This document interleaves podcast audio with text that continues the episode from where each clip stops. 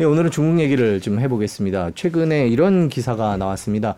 중국이 삼중 전회를 계속 미루고 있고요. 아직도 얘기가 없는데 중국 안에서 무슨 일이 있는지 오늘 이것 좀 여쭤보면서 시작하도록 하겠습니다.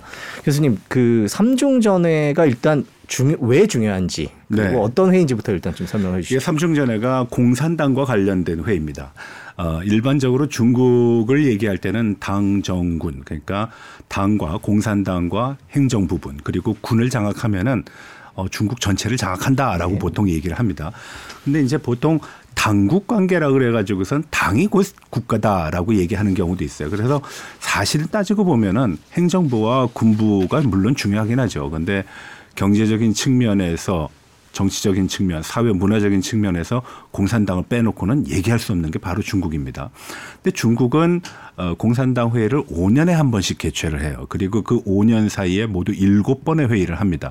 이게 항상 7번의 회의를 한 건 아니에요. 8기 어, 공산당 그 기간 동안에는 어, 10번도 넘어간 적도 네. 있고 그건 상황에 따라서 조금 유동적이긴 한데 회의를 많이 한다라는 건 그만큼 상황이 안 좋다라는 얘기고 그리고 회의의 일자가 연기된다라는 건 역시 어, 국내 사정이랑 국외 의 대외 관계가 상당히 안 좋다라는 건데 수행 과정에서 우리가 지향하는 목표점은 제3 어, 중전회라는 세 번째 회의에서 결정을 하게 됩니다.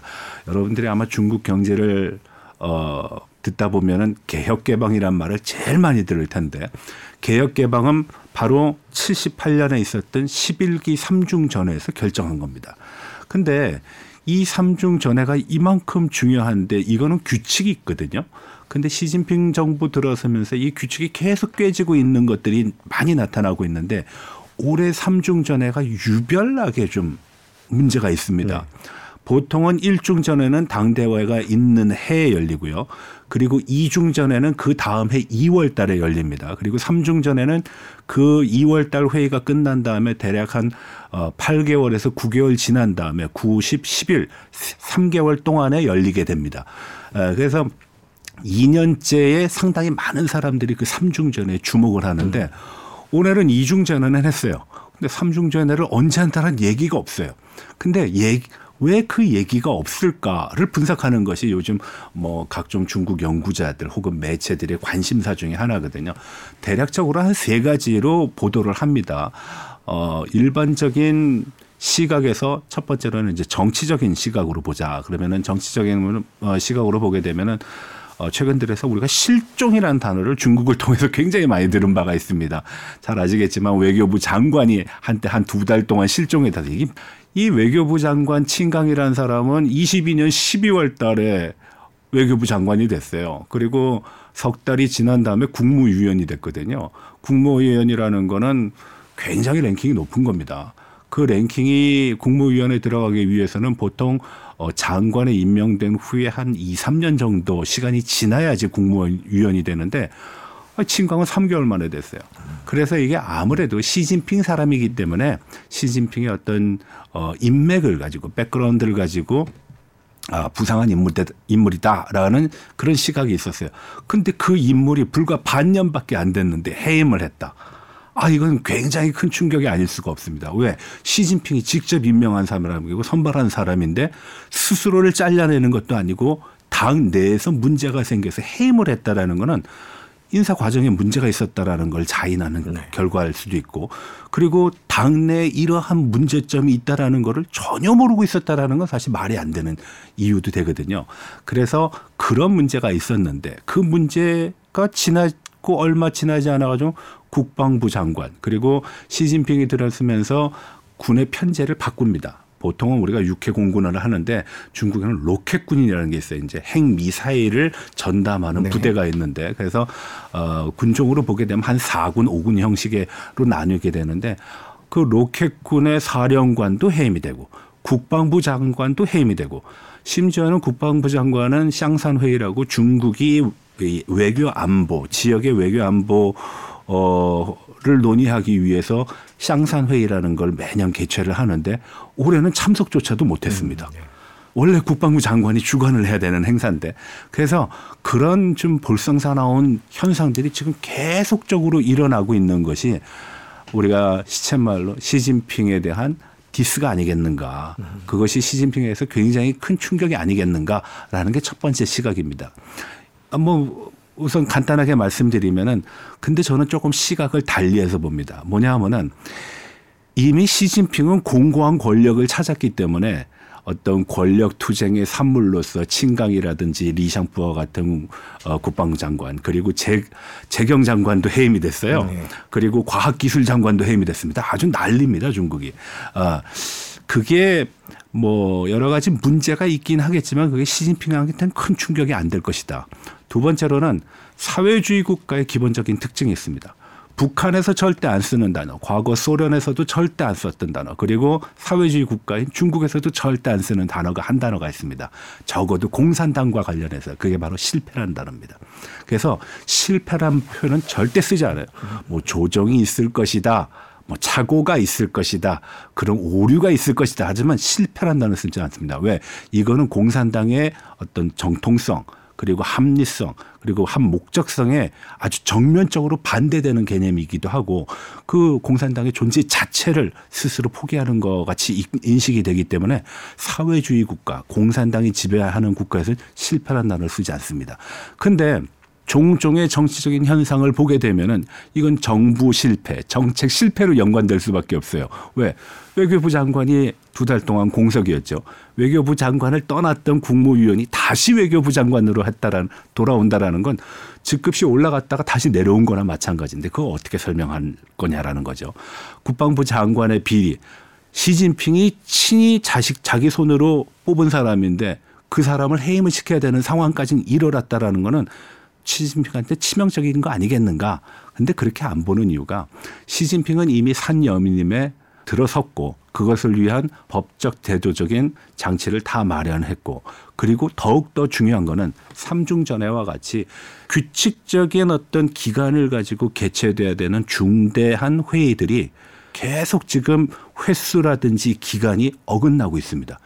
이건 시진핑이 강력하기 때문에 어긋날 수 있는 거예요. 만약에 시진핑이 당보다도 밑에 있다라고 당의 어떤 어 하위 구조, 하위 세력이다라고 보면은 어, 그 기간에 따라야 되는 거죠. 근데 최근에는 그 회의들이 진짜 엉망진창으로 열리고 있습니다. 한마디로 얘기하면. 기간도 두 번 열렸던 회의가 네 번 열리기도 하고요. 다섯 번 열려야 되는 회는 한 번만 열리는 경우도 있고. 그래서 이건 오히려 시진핑의 공고한 권력을 상징한다. 어, 이건 반대적으로 생각하면. 그리고 세 번째로는 공산당이 실패를 용인하지 않기 때문에 지금의 이런 현상들을 실패로 규정할 수 없기 때문에 오히려 시진핑을 중심으로 해서 더 힘을 모으는 경우가 생길 수 있다. 자, 그러면은 이러한 현상은 어떤 문제를 날까? 지금과 같은 잘못된 오류를 개선하거나 아니면 수정하기보다는 오히려 거기에 대한 정당성을 부여하려는 방향으로 가기 때문에 더욱더 문제가 악화될 것이다. 선순환이 아닌 악순환이 될 것이다라는 게 저의 생각입니다. 두 번째로는 이 경제적인 측면에 문제가 많습니다. 어, 일단 첫 번째로 얘기해야 되는 게 중국 경제가 굉장히 안 좋다라는 사실은 우리가 reopening 과정서부터 지금까지 모두 확인이 된 바가 있습니다. 헝다를 비롯한 비구엔을 비롯한 부동산의 문제가 아주 크게 드러났죠.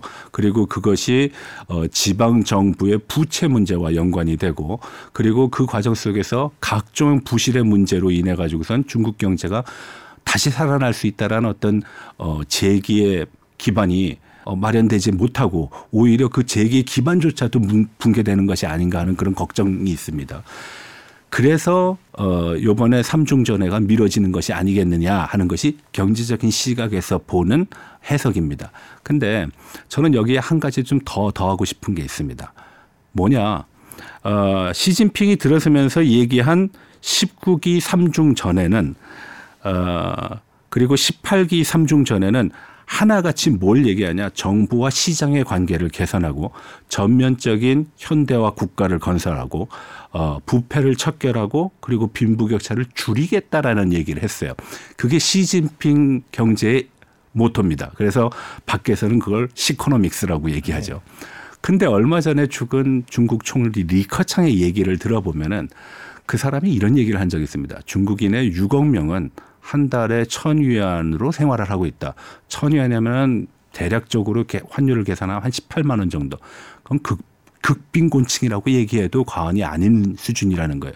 중국 인구가 14억에 6억이라는 거는 그런 전면적인 소강 상태는 요원하고 전면적인 현대화 국가는 아직도 이르지 못했다라는 시진핑에 대한 전면적인 부정이 되는 것입니다. 그래서 제 생각은 지금 어 2013년도에 등장한 시진핑 정부가 강조했던 18기 삼중전에서 강조했던 경제 정책이 실현되지 못했다라는 겁니다.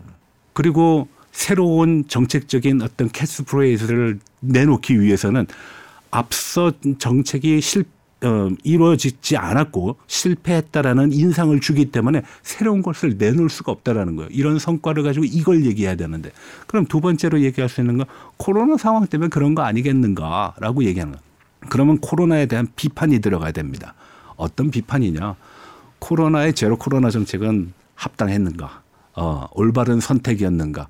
올바른 선택이었다면 지금 reopening 과정에서 폭발적인 성장 그리고 소비의 확대, 수출의 증가, 투자의 증가가 이루어져야 되는데 투자의 증가는 이루어지지 않고 있고 수출은 잘 되지 않고 있고 소비는 지금 뭐 소비의 어떤 흔적은 보이지도 않는다라는 얘기했습니다. 얼마 전에 어 双十一라 그래가지고선 광군절이라고 우리 보통 얘기하는데 11월 11일 날 서양의 그 Black Friday 같은 그런 날을 한 적 했습니다. 행사를 어, 엄청난 물건을 많이 파는 행사인데 보통은 뒤에 어, 전광판이 있어가지고 매출액이 계속 끊임없이 바뀝니다. 뭐 몇 조, 몇 조에 이렇게 숫자가 바뀌게 되는데 작년에는 그 매출액이 발표가 되지 않았어요. 왜냐? 경제가 안 좋고 코로나 상황이니까 그건 이해가 됩니다. 근데 올해는 어떨까요? 올해는 발표를 못했습니다. 소비 성향이 워낙 침체돼 있다 보니까 사람들이 물건을 안 사는 거예요. 여기서 얘기하는 물건은 물건 그 자체가 아니라 덩치가 크고 그리고 어, 금액대가 좀 높은 내구재 같은 걸 뜻합니다. 과거엔 자동차도 사고 집도 사고 했는데 올해는 뭐 두부 사고 쌀 사고 순 생활 필수품만 사는 거예요. 그래서 택배 업체들은 굉장히 바빠졌는데 실질적으로 매출은 그렇게 크게 오르지 않았어요. 그리고 그걸 공개를 못 한다라는 건 그만큼 어, 충격이 컸다라는 반증이기도 하죠. 그래서 그런 문제가 있다라는 거. 그래서 경제적인 측면에서는 어, 18기 3중 전에서 얘기한 시진핑 경제의 모토가 실현되지 못했다라는 거. 두 번째로는 앞서 말씀드렸다시피 경제 전반에 대한 징후들이 너무 안 좋다라는 거. 부동산서부터 수출, 투자, 소비. 자, 여기서 우리가 한 가지 더 짚고 넘어가야 되는 거는 그러면은 최근 들어서 어 미국에서 얘기하고 있는 것이 전 세계의 어 GDP 규모를 봤을 때 중국의 비중이 점점 점점 축소되고 있다라는 얘기를 합니다. 실상 개혁 개방 당시에 전 세계 경제에서 중국의 GDP 비중은 2%밖에 안 했어요. 거의 뭐 국가 사이즈에 준하지 않는 굉장히 미미한 국가였었는데 어, 계약 개방 한 45년 정도 하다 보니까 이게 한 거의 20%에 가깝게 올라갔거든요. 그래서 어, 최고치를 찍은 거는 어, 2021년 18.51%인가 아마 그럴 겁니다. 근데 이게 계속 떨어지고 있어요. 그래서 많은 사람들은 중국의 경제 동력이 이제 이미 끝났다. 미국을 앞설 것이다라는 중국 위험론이 아이, 미국은 앞서기 힘들다. 이게 증명이 됐다. 그래서 중국 위험론은 아, 별로 위협적이지 않다. 그리고 중국이 미국을 앞선다라는 한간의 소문들도 아, 신화와 같이 증발해 가고 있다라고 표현을 하고 있습니다. 정확한 데이터 왜 우리가 일반적으로 세계 GDP 속에 중국의 비중을 얘기하냐 하면은 그 거기에 이제 중요한 개념이 하나가 있는데 어 달러로 평신된 명목 기준이 있습니다. 어 그거는 물가 상승률을 제외하기 때문에 비교적 정확하다라고 얘기하는데 제가 중요하다고 생각하는 거는 중국의 잠재 성장률이 급격하게 하락하고 있다라고 판단합니다. 우리가 잠재 성장률을 얘기할 때는 첫 번째가 인구를 얘기할 수 있어요. 우리가 잘 아시다시피 세계 1위 인구 대국에서 올해 인도한테 밀렸습니다. 중국도 똑같이 고민하는 것이 인구의 고령화 그리고 인구의 감소 문제가 있다는 잠재 성장률이 높아질 수가 없죠. 두 번째로는 우리가 일반적으로 얘기하는 투자를 가지고 얘기할 수 있습니다. 어, 중국이 국내 투자도 잘 안 되고 해외 투자까지 했습니다. 그게 바로 1대1로인데 해외 투자로 어 지금 걷어들이지 못하는 돈이 1조 위안 정도 됩니다. 아니 1조 달러 정도 됩니다.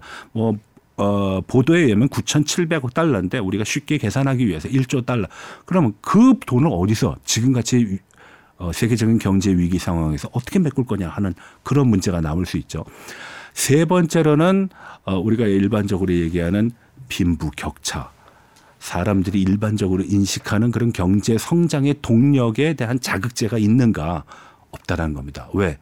시진핑의 1인 독재 체제로 인해 가지고 너무 공고한 통치가 강화, 강화가 됐고 그 과정 속에서 과거에 개혁 개방을 주도했던 공무원들이 칠링 효과라 그러죠. 이제 뭐 움츠리는 효과입니다.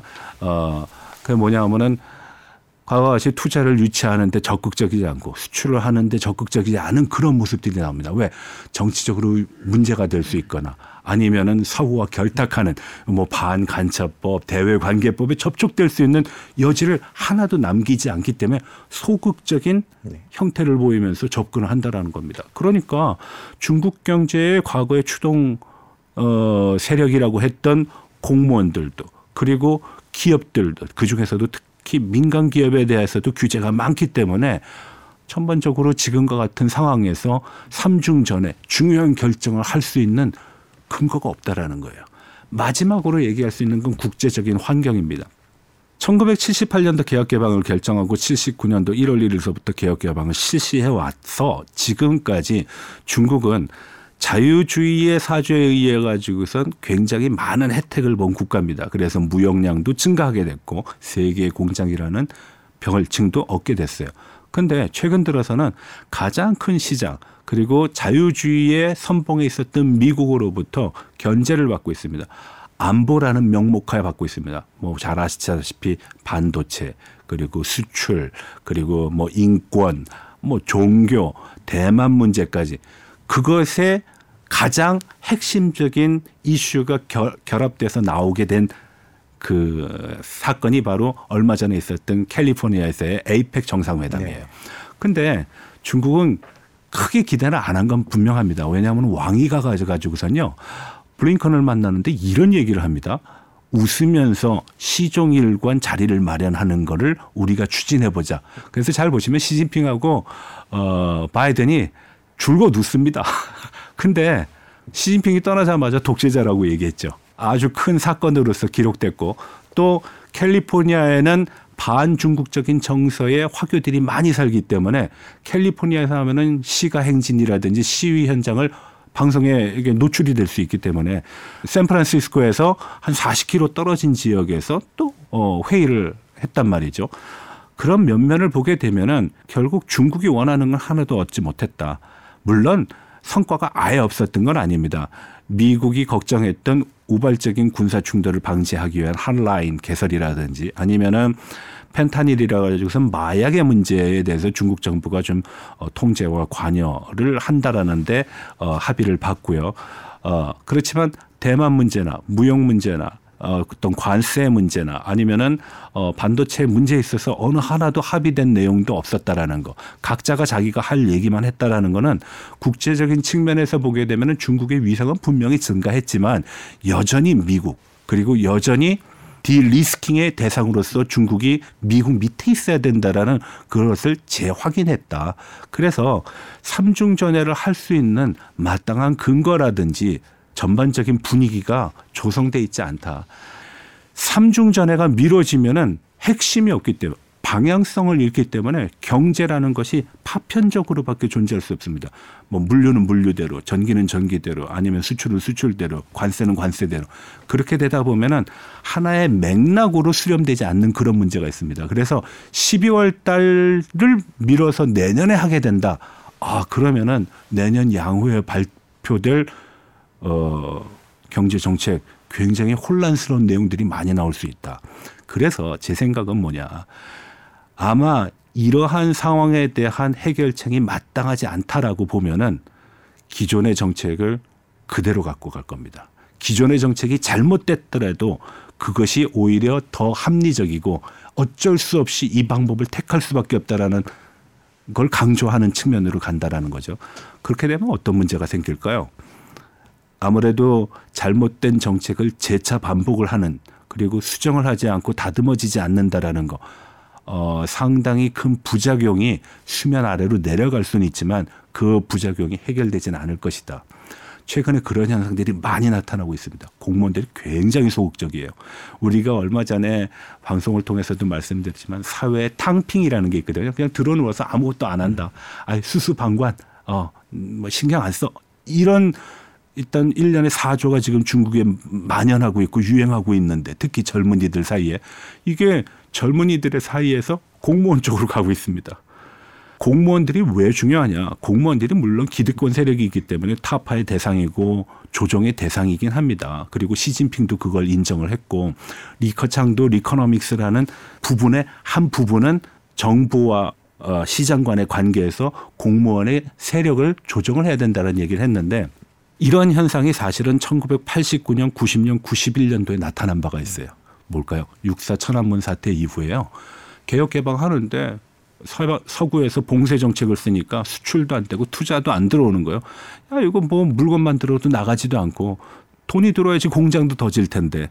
아, 포기하자. 이제 저 개혁 개방은 끝났다. 물 건너갔다. 그냥 국내 시장 가지고 어떻게 운영해 보자. 그때 덩샤오핑이라는 사람이 상해에서 광, 광주를 통해 광저우를 통해서 심천을 가면서 그때 얘기한 게 개혁 개방은 쉬지 않고 지속할 것이다. 외국 투자자들 그런 거 걱정하지 말고 들어와라. 그리고 우리는 이러한 동력 해외가 해외에서 지금 수출이 안 되고 투자가 안 들어온다 해도 우리는 내부적으로 개혁 개방을 가장 중요한 국시로 여기고 그걸 지속적으로 추진해 나갈 것이다. 그래서 1978년 11중 3중 전회에서 개혁 개방을 얘기했을 때 개혁의 심화, 개방의 심화 이거는 지금까지 모든 회의 양회를 통해서도 그리고 당의 대회를 통해서도 그리고 뭐 5년 경제 계획을 통해서도 한 줄이 꼭 들어가는 부분이 바로 개혁의 심화입니다. 왜? 그걸로 중국이 성공했으니까. 근데 그때 그 개혁의 심화 주저했다가 다시 활기를 얻고 개혁 개방의 선봉장이 되겠다라고 얘기한 사람들이 공무원이거든요. 그리고 그 공무원들을 자극한 것이 덩샤오핑의 남순 강화라는 거예요. 근데 시진핑이 지금 남순 강화 같은 어떤 모멘텀을 마련하고 있지 못해요. 왜 그럴까요? 너무나 일인 독재로 강력하게 했다. 그리고 사람들한테 자율성과 개방성과 그리고 투명성을 줘야 되는데 정치적인 인선 과정에서의 불투명 아, 실력도 검증 안 됐는데 3개월 만에 국무위원이 되고 6개월 어, 외교장관 했다가 6개월 만에 해임되고 이런 현상들 설명할 수가 없는 거예요. 그래서 제가 봤을 때는 지금 시진핑이 갖가지로 문제를 알고 있지만 그 문제가 크게 증폭되지는 않을 것이다. 그렇지만 결과적으로 삼중 제어를 열 만한 구실은 상당히 그 동력과 어떤 이슈를 잃어버렸다라고 저는 봅니다. 음, 정리를 해보자면 중국 경제가 지금 회의를 열어서 뭔가를 얘기할 수 있는 상황이 아니라는 거군요. 네. 예. 근데 최근에 방금 말씀해 주신 대로 그렇다면 시진핑이 뭔가를 내놔야 될 텐데 내, 내, 내일이죠? 내일 상하이를 방문한다 이런 네. 얘기가 나왔습니다. 그러면서 경제 성장 속도 회복을 강조할 거다 이런 기사가 오늘 나왔습니다. 저는 백약이 무효라고 네. 생각을 합니다. 왜 백약이 무효라는 거를 얘기를 하면은 어 2분기 이후에 지속적으로 발표를 하고 있는 것 중에 하나는 어, 재정 정책 그리고 이자율 어, 인하를 통해 가지고선 어, 양적 완화에 준한 그런 어, 시장 부양책을 내놓은 것이 사실입니다. 그리고 최근에 발표된 거에 의하면 1조 위안 뭐 그러면 한 180조 정도 되죠. 돈이 풀리기도 했어요. 근데 물론 정책적인 효과를 보려면 2, 3개월을 기다려야 되지만 지금까지의 시장 상황을 보게 되면은 어 그런 기대감은 좀 막연하다라고 밖에 볼 수 없습니다. 왜냐하면은 정책의 시행이라는 거는 하나의 수렴점으로 모든 것이 집중이 돼야지 그 중에서 시너지를 가지고 앞으로 나가는 추동력을 발휘할 수 있는데 자율적으로 생각하고 시장을 만들어 가봐 벤처 정신을 가지고 해놓고선 반대에서는 어 너는 지금 공동 부유를 어기고 있어 반간첩법이야 대외관광법이야 하고 규제를 합니다. 보통 중국 경제를 얘기했을 때 경기가 안 좋았을 땐 국진민퇴라는 표현을 씁니다. 국가 기업이 그러니까 국유 기업이 주도를 하고 민간 민간 기업이 따라가거나 쇠퇴한다는 얘기거든요. 근데 지금은 국유 기업이 추동할 수 있을 만큼의 효율성을 발휘하지 못하고 있고 추동하기 위한 자금도 부족하고 그리고 추동하기 위한 정신도 부족하다라는 겁니다. 그러면 경제가 좋았을 때는 보통 어, 민진국태라 그래가지고서 민간 기업들의 성장세가 굉장히 두드러졌어요. 텐센트, 알리바바 그리고 디디 주싱이라든지 우리가 알고 있는 뭐 동, 신동방이라든지 대부분의 중국의 어, 뭐 미국에 상장된 기업들을 면면을 보게 되면은 그거는 철저하게 민간 기업의 아주 뛰어난 아이디어와 시대적인 흐름에 발맞췄다라는 것인데 지금 그런 기업들의 모습이 보이고 있지 않아요. 마윈이 어디 갔는지 종족도 알 수 없는 상황이다라는 것이 그걸 증명합니다. 그래서 시진핑이 상해 가는 거 별로 그렇게 좋은 효과 못 거둘 것이다. 상해를 가는 것보다는 오히려 광저우를 가야 됩니다. 왜 광주를 가야 되는지 설명을 해드릴게요. 광주에는 1년에 두, 두 번 영어로는 Canton Fair라고 해가지고선 광교회라고 중국에서 보통 얘기하거든요. 국내 무역의 어, 무역 거래를 이제 결제를 하고 아, 여기에서 얼마만큼 결제가 됐기 때문에 얼마만큼 수출이 되겠구나. 그리고 국내에 소비가 되겠구나 하는 거를 판단할 수 있는 Canton Fair라는 게는 1년에 두 번 열리는데 코로나 기간 동안에 열리지 못했습니다. 네. 근데 아마 이번에 reopening 과정 속에서 상당히 많은 기대감을 갖고 있는데 그것이 하나의 지표입니다. 그러면은 거기에 가서 그 Canton Fair를 다시 일으킬 수 있는 그런 모멘텀을 제공을 해줘야 돼요. 두 번째로는 광동성은 중국 경제에 특히 수출에 있어서 30% 이상을 담당하는 단독 성입니다. 그래서 정부의 어, 중앙 정부의 관리로부터 벗어난 지 오래됐어요. 상해는 아직도 어 장강 삼각주 계획이라고 해가지고선 그 국가발전계획위원회의 관리 하에 있습니다. 어, 관리하지 않는 부분에서의 성장 동력을 확인하는 것이 낫지. 관리하는 거는 정부가 숫자 데이터 얼마든지 조작할 수 있거든요. 그래서 상해는 의미가 별로 없다. 차라리 이 시간에 광주에 가서 그걸 보고 돌아오는 길에 우한에 가서 코로나 승리를 한 번 더 외치는 것이 낫지. 코로나 때 시진핑은 안 갔거든요. 리커창 보냈습니다. 그 광동성 얘기를 해주셔서 저희가 기사가 하나 있는데요. 네, 싱가포르 언론이 세계의 공장 중국 광동성 등관이 뭐 해외 주문 급감에 도시가 침체됐다. 방금 말씀해주신 그런 얘기들이 나오는데 이 얘기가 나오니까 이제 중국 더 나가서 한 발 더 나가서 중국의 전성기가 이제 끝나는 거 아니냐, 내리막길로 내려가기 시작한 거 아니냐라는 기사들이 같이 나왔거든요. 교수님께서 어떻게 보세요? 맞습니다. 뭐 올해 아마 화두 중에 몇 가지 핵심 키워드를 꼽으라 그러면은 피크 차이나라는 단어를 아마 꼽을 수 있을 거예요. 중국이 이제 정점에서 내려오는 것이 아니겠는가. 갈 때까지 갔다. 모든 것이 주기적인 성장을 한다 그러면은 피크에 올라가면 이제 다운 밑으로 내려 내려올 것밖에 없다라는 측면에서 중국을 얘기하는데 조금 더 두고 볼 필요는 있다라고 저는 봅니다. 아, 근데 이게 개혁 개방 이후에 누적된 중국의 문제이고 그 과정 속에서 이게 중국 경제 성장에 상당히 도움을 줬던 일종의 흥분제 같은 거였었거든요. 네. 근데 이제 이 흥분제에 일정한 면역이 생기고 어, 그리고 뭐라 그럴까요? 적응이 됐기 때문에 더 이상 흥분하지 않는 것입니다. 그리고 그 흥분에 의해 가지고선 수절증이라든지 뭐 머리를 이렇게 흔드는 그러한 부작용들이 지금 나타나고 있다라고 보는 것이 정확할 거예요.